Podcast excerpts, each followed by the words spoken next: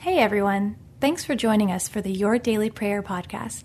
We hope these few moments of prayer and reflection are encouraging to you as you go about your day. To get all of our episodes straight to your phone during the week, just subscribe to this podcast on iTunes or wherever you listen to your podcast.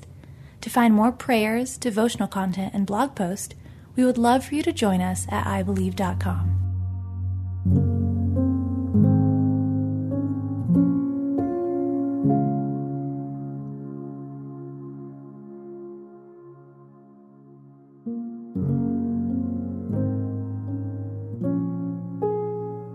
A Prayer for the Rest from the Need to Prove Ourselves, written by Jennie Allen and read by Kelly Givens. He has removed our sins as far from us as the east is from the west. Psalm 103 12. We all have our own version of star charts, something we are trying to get approval for from our parents, friends, spouses, kids, online acquaintances, coworkers, or even from God. Most of us carry that striving feeling all our lives. But the way we interact with people eventually makes its way into our spiritual lives. So often we try to relate to God through star charts, and we end up feeling shame or disappointment that our performance didn't bring the outcome we wanted. We try to work harder, achieve more, jump farther, score higher, all in order to win his approval or blessing.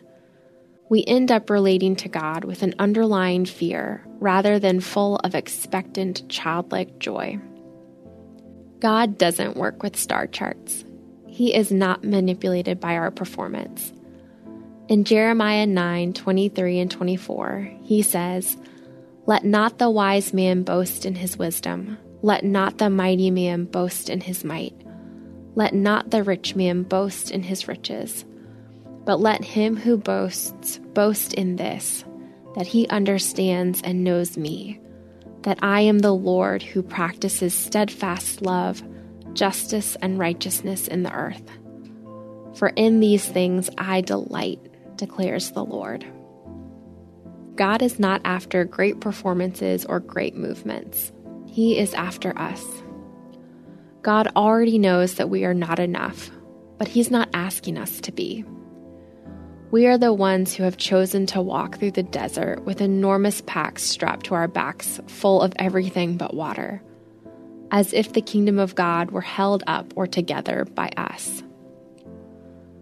To get to the place where God can be enough, we have to first admit that we aren't.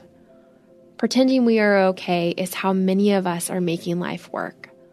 With that illusion gone, we might have to live needing God. And it might be hard. Strike that. It is hard.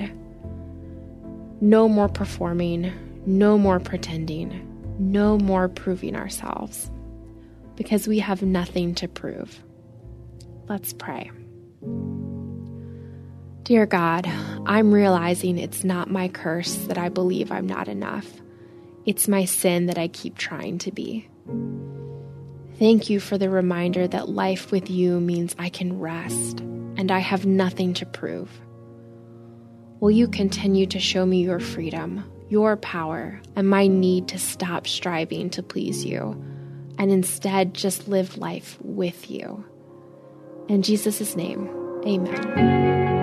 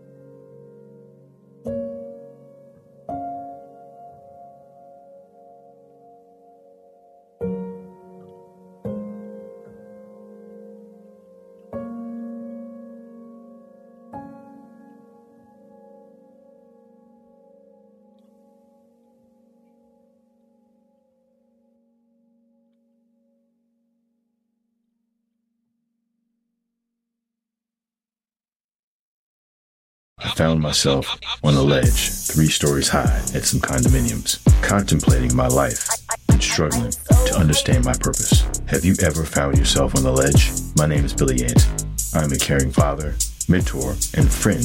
In my new podcast, Billy and the Goat, I share the life changing events that shaped who I am today to remind you that no matter how far you've fallen, God can help you get up and thrive. Listen now at lifeaudio.com.